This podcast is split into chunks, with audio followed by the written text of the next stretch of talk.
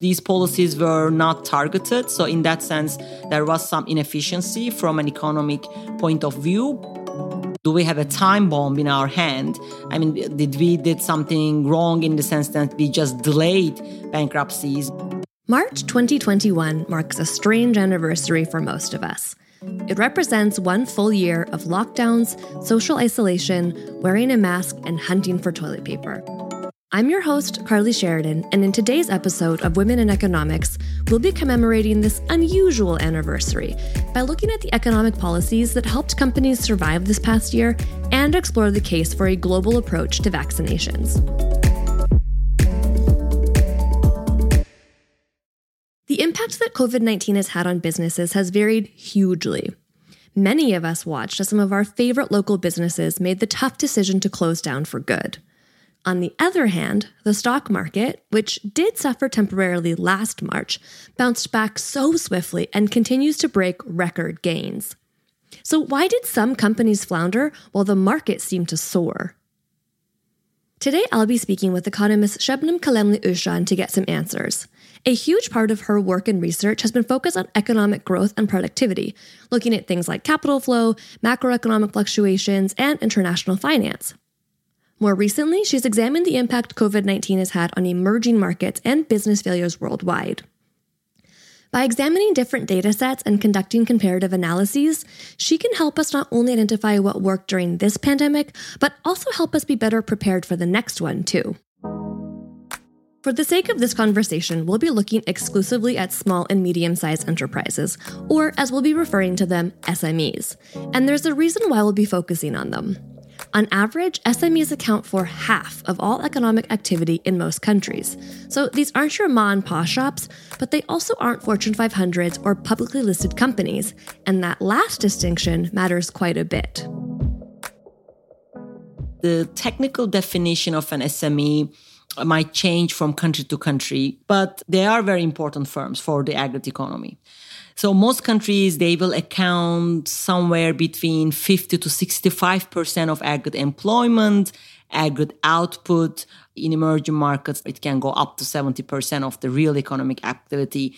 And this is exactly why these type of crises, such as COVID, we see a disconnect between Wall Street and the Main Street. We see huge unemployment issues while at the same time stock markets are breaking gain after gain um, because they are not representative of the real economy right smes are not in the stock market because of the nature of many SMEs and the fact that many require face to face interactions, they were some of the hardest hit during the pandemic. So, COVID shock is a very sector specific shock. It does hit uh, services sectors much much harder than the manufacturing sectors right? It hits non-essential sectors any kind of service sector and also to a certain extent you know wholesale and retail sectors. They hit very hard by the covid and um, they are going to be large part of the aggregate economy in terms of aggregate employment and aggregate output but at the same time, on the supply side and production side, these are also the sectors where you know people need to come together to work. And if uh, one person is sick or two people is sick, then the entire thing can stop. Right? This is the nature of this shock, and that's why it becomes a very urgent issue to think about how to we deal with this from a policy perspective. We can distill the challenges faced by all companies to one little word money. The big challenge is here the survival. Your income crashes, right? Your revenue crashes as an SME. How do you deal with that? You go to a bank and get a loan, get some sort of emergency financing to go through. This is very hard for an SME, right? I mean, even normal times, even an SME, you know, just during regular times, has a hard time to get a bank loan because it requires a certain credibility and collateral on your part right? I mean, again, because they don't have access to equity markets, they are not in the stock market, and most of the SMEs don't have access to bond markets, right? Now, think about a large firm. They are going to survive because they can draw on their credit lines. They not only uh, have a very easy time to get financing, you know, from banks. They can also issue a bond, right? You know, some of these are listed companies like, you know, the hotels. So they are going to have a much easier time to get financing through banks, through bond markets, through equity markets to smooth this shock to them large firms they have access to financing they can deal with the problem in a much better way than an sme can so that actually amplifies the problem in her paper aptly named covid-19 and sme failures Kalemli Özcan and her co authors compared the different approaches taken by different countries and then compared those data to bankruptcy rates. We estimated an SME bankruptcy rate under the assumption that nobody's helping them. And that is a number of 18%. So 18% of SMEs are bankrupting in uh, 17 countries we work with on average. That's a 9 percentage point increase. So you go from pretty much a non-COVID bankruptcy rate of 9% to a COVID bankruptcy rate of 18%. That's a huge number. Now, of course, uh, there has been a lot of public support in 2020. So we said, okay, uh, what did this public uh, policy support achieve?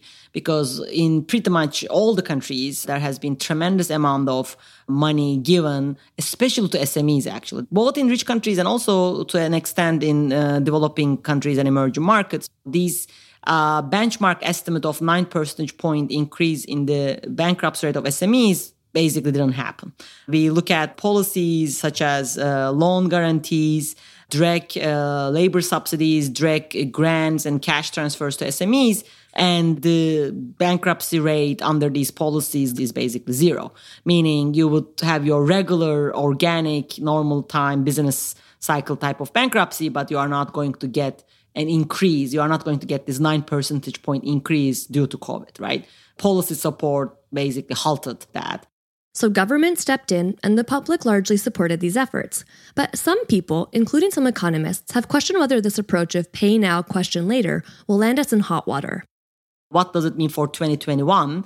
I mean, do we have a time bomb in our hand? I mean, did we did something wrong in the sense that we just delayed bankruptcies. Maybe we gave help to all the SMEs, but maybe some of them weren't worthy. Maybe we created zombie firms by giving uh, this type of very generous policy support. So if we look at that question actually, and this is not the case. The inefficiency didn't come from giving too much money to zombie firms, to bad firms, low productive firms, but giving too much money actually to strong firms who could have survived COVID. Uh, in terms of numbers, actually, those firms got almost 5% of GDP, where other your bad guys only got like 0.5% of GDP. In case you're wondering whether you heard that correctly, she did just say zombie firms. The term was first used in Japan to describe companies that were supported by Japanese banks in the early 1990s. This was during a period they refer to as the lost decade that followed the Japanese asset price bubble. Today, it applies to any firm that can operate with just enough to get by, servicing their debt but never actually paying any of it off. But the undead are not the problem here. It's really a matter of efficiency.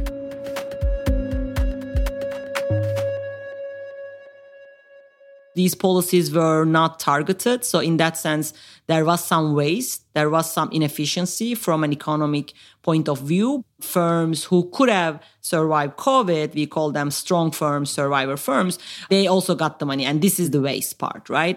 But in terms of non viable firms, ghost zombie firms, this is not a large proportion of the policy support. We could have done this in a more efficient way if we target the policy. What does it mean to target the policy? You go and find uh, firms who are viable. So basically, firms who would be fine without the COVID shock. These will be restaurants, dentists, daycares, right? I mean, there's no reason why these firms should bankrupt in 2020. So if you go and find those firms who would be viable in a world with no COVID and give the money to them, give that liquidity shortfall, revenue shortfall directly to them, that would be a targeted policy. That would be the most efficient policy because you would save exactly the right firms and you would spend much less. Of course, this is not feasible. I mean, definitely politically not feasible, but also even in a practical sense, right? This is something that is going to take time. Nobody had that type of time or resources, no government. So this uh, wasn't done. I'm not criticizing governments. They did the best uh, that they can at the time. But we should learn a lesson from this. There will be more pandemics. There will be more crises of this sort in the future. So we should somehow invest in technologies now that give us a way to identify these firms in a quick manner uh, during the crisis, right? When we try to do things very quickly so that we have less inefficiency and less waste. So, yes, there was some pretty major trial and error here, but Kalemli Özcan believes that governments did the best they could with the resources they had available, and speed rightly trumped efficiency concerns. More importantly, lessons have been learned. Generally, in terms of type of the policy, the countries that give a direct grant or cash through some sort of tax system. Those type of interventions work much better than interventions that went through banks. And uh, unfortunately most of the interventions were of that form. Some of those uh, programs end up also being very successful like ppp program in the us but these took time. And so what we learned is programs done in terms of direct cash transfers direct grants through tax system were more successful uh, because they were just quicker is there any reason to be concerned about governments going into debt because of these programs? The public debt is not a problem. Public uh, governments can easily serve this debt. But I think we also have to be careful when we generalize that. I mean, this is public debt we are talking about. The generalization of that to corporate debt, household debt, that can be a leap of faith. We know the problems of a hugely indebted household sector, hugely indebted corporate sector. We saw this movie in 2008 and 2009 with households in the US and corporates in Europe. We don't want to see that movie again. And in that sense, again, this SME issue is very important because if we look at how governments uh, handle this crisis in terms of helping the SME, most just gave them more debt. Uh, it can be a government backed loan, government guaranteed loan, but it is still a loan. It has to be paid back by that SME. And what we know from my own research and also others in the corporate finance literature, uh, corporate debt is something that holds back SMEs, right? Holds back investment, holds back employment, what we call debt overhang. So we don't want you know corporate sector where most of the SMEs are indebted, right? That's going to create a sluggish recovery. That's going to create uh, subpar investment and it's going to hamper at the end of the day growth because SMEs are very important part of uh, growth of the economy and investment and employment. If we are a country that you know solve the SME bankruptcy problem by throwing more debt at this problem. We have to think about now cleaning up that debt and restructuring that debt somehow, right? So these are the things that we should be on top of in the next five years and be careful about where we are going from this point on. If you happen to be or run an SME and you're wondering ways in which you can build up some resilience here, the main thing that Kalemli Özcan recommends is diversifying your financing sources. I think there are things that SMEs can do. I think they should not rely on debt to finance themselves, right? I mean, of course, I know it's very hard because they are out of equity markets and bond markets just because they are small. So, pretty much bank loans, bank debt is the only way they finance themselves. But I think they should watch that out. I think this comes from the desire to grow very quickly, right? Every SME wants to grow. But I think that type of um, trying to do it too quickly makes them to borrow a lot, especially at historical low interest rate, because it's just cheap to borrow. I think they should resist that temptation and they should not just rely that much on debt because I mean, debt financing, of course, cheap and easy during good times but then during bad times, it really comes back to haunt you. As I mentioned at the top of the episode, Kalemli Özcan has also been making the economic case for global vaccinations, and people have been listening. Her work on the topic has been featured in the Financial Times, the Wall Street Journal, BBC, Bloomberg, the World Economic Forum, the World Health Organization. The list truly goes on and on. The uh, economic case for global vaccinations actually very uh, simple and very intuitive. We do live in a globalized world. Uh, we are, as countries, connected to each other through trade and finance and production linkages. And this is a health crisis. No country is immune to that. As long as countries' demand and supply and production is tied to each other, obviously, even you inoculate every citizen in your own country, your economy is not going to recover, right? As long as the other countries also achieve uh, universal vaccinations and get rid of the pandemic. Say rich countries all vaccinate everyone and they got rid of the pandemic sometime in 2021, okay? And in US, this looks like the, going to be the case pretty much by summer of 2021 given the recent announcements by the Biden administration. So what will be the cost to the US? So US gets rid of the pandemic, uh, US uh, opens the restaurants, gyms, you know, all the service sectors uh, back to working. Is there still an economic cost to US just because the rest of the world not vaccinated yet because we don't have a, a equitable global vaccine distribution? And there's actually, it turns out that there's a huge cost to US because US is part of the global trade and production network. How huge? in a scenario where rich countries, this is US, Europe, Japan, Canada, and uh, like vaccinate themselves by mid to end 2021, but emerging markets and developing countries uh, don't get to vaccinate their citizens uh, in 2021, then the worldwide cost is going to be 4 trillion. But the interesting point is 49% of that, almost 2 trillion, is going to be paid by rich countries. Not vaccinating the rest of the world, they are going to be paying half of the global cost, which is 2 trillion. And that's not peanuts. That's actually almost 3% of the rich countries' 2019 GDP, pre pandemic GDP. Okay, 4 trillion is pretty huge. So, how do we go about coordinating vaccinations globally? We don't suggest you just use 10% of your vaccines for old people and doctors and ship the rest, right? This is not what we mean by sharing or what we mean by equitable vaccine distribution we highlight two points. We are talking about increasing the production of the vaccine. No country is going to, you know, ship any vaccine before vaccinating their own citizens, right? So we want to highlight the rich countries should invest in increasing the production, increasing the scale, capacity, solving the distribution problems. And in fact, there is an initiative for that.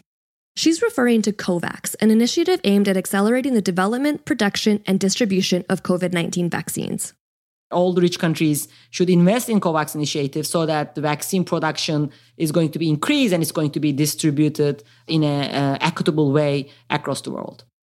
Thinking on a global level may seem daunting, but the fact is we live in a globalized world. The data used in this research spans 65 countries and 35 sectors operating both domestically and internationally. It covers the entire global trade and production networks.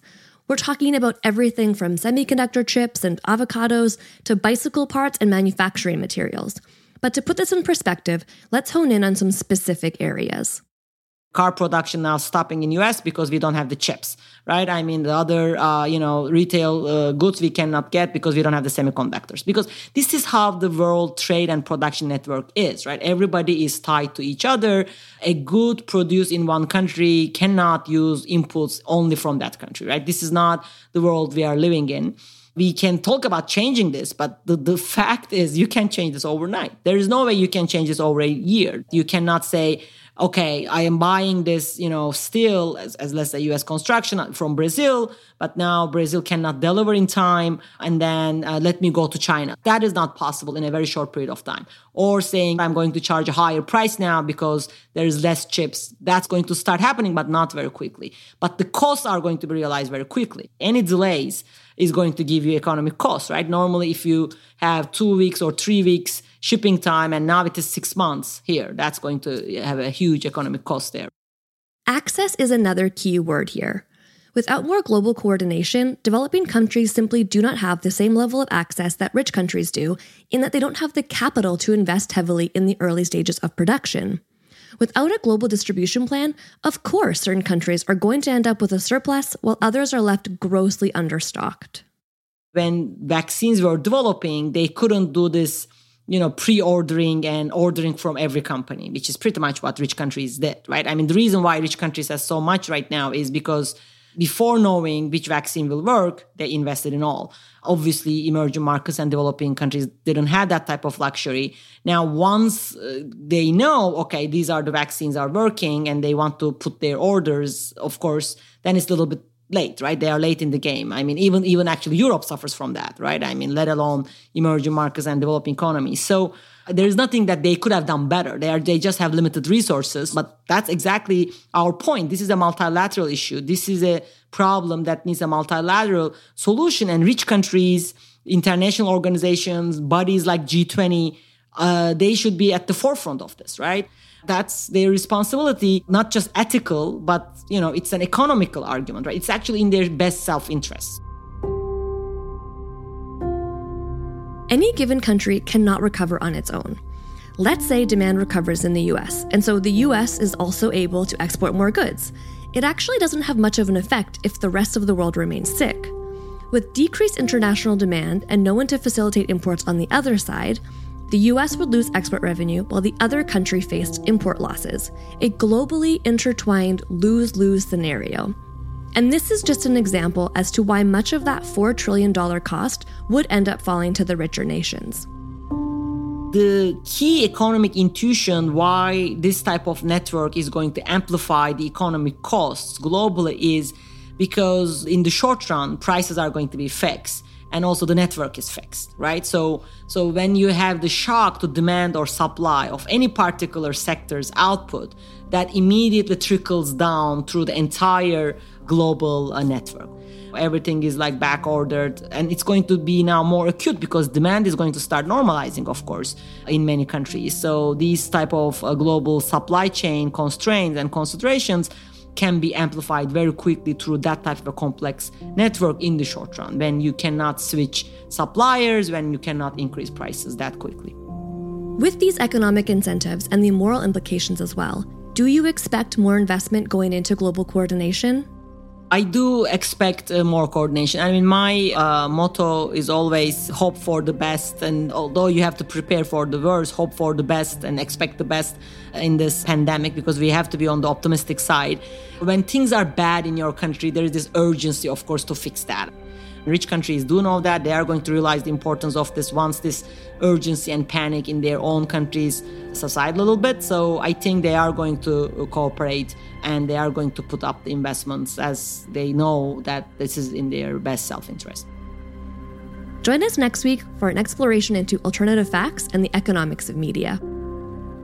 Women in Economics is brought to you by UBS and the Center for Economic Policy Research, CEPR. It's hosted by me, Carly Sheridan, produced and sound engineered by Zoo Agency Berlin, with music provided by Artlist. Help us usher in this new era of economics by sharing the episode with a friend, relative, or colleague, and be sure to subscribe wherever you get your podcasts. The featured persons and the Center for Economic Policy Research are not affiliated with UBS. This presentation is for informational and educational purposes only and should not be relied upon as investment advice or the basis for making any investment decisions. The views and opinions expressed may not be those of UBS. UBS does not verify and does not guarantee the accuracy or completeness of the information presented.